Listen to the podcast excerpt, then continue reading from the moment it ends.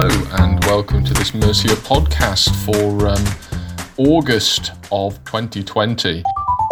Just to focus uh, briefly in terms of talking to your clients this month about the job retention bonus, it's been a fairly quiet month as August tends to be, other, of course, than the chaos of uh, A level results. But in terms of tax, we've got a bit more information about the job retention bonus um, that the, the Chancellor announced in the summer statement in terms of the basic mechanics, obviously, just as a reminder, this is a thousand pounds payment potentially for employees that had been furloughed legitimately under the job retention scheme and remain employed through to the end of January. And the basic criteria the government are pointing out is that they've got to earn uh, effectively the equivalent of the lower earnings limit throughout the period 1st of November to 31st of January.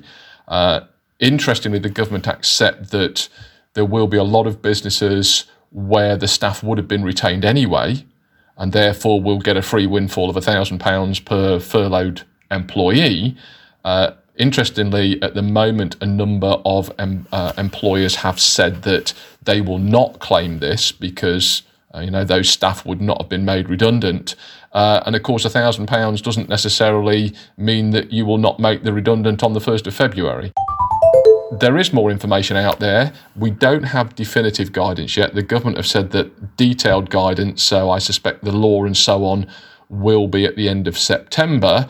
Uh, but again, please feel free to read our article regarding um, a bit more information in detail about the job retention bonus if that's of interest to you. And obviously, you can communicate that further to your clients. So, um, uh, signing off for now on the job retention bonus. Uh, see you soon um, somewhere around the UK. Thanks a lot. Bye.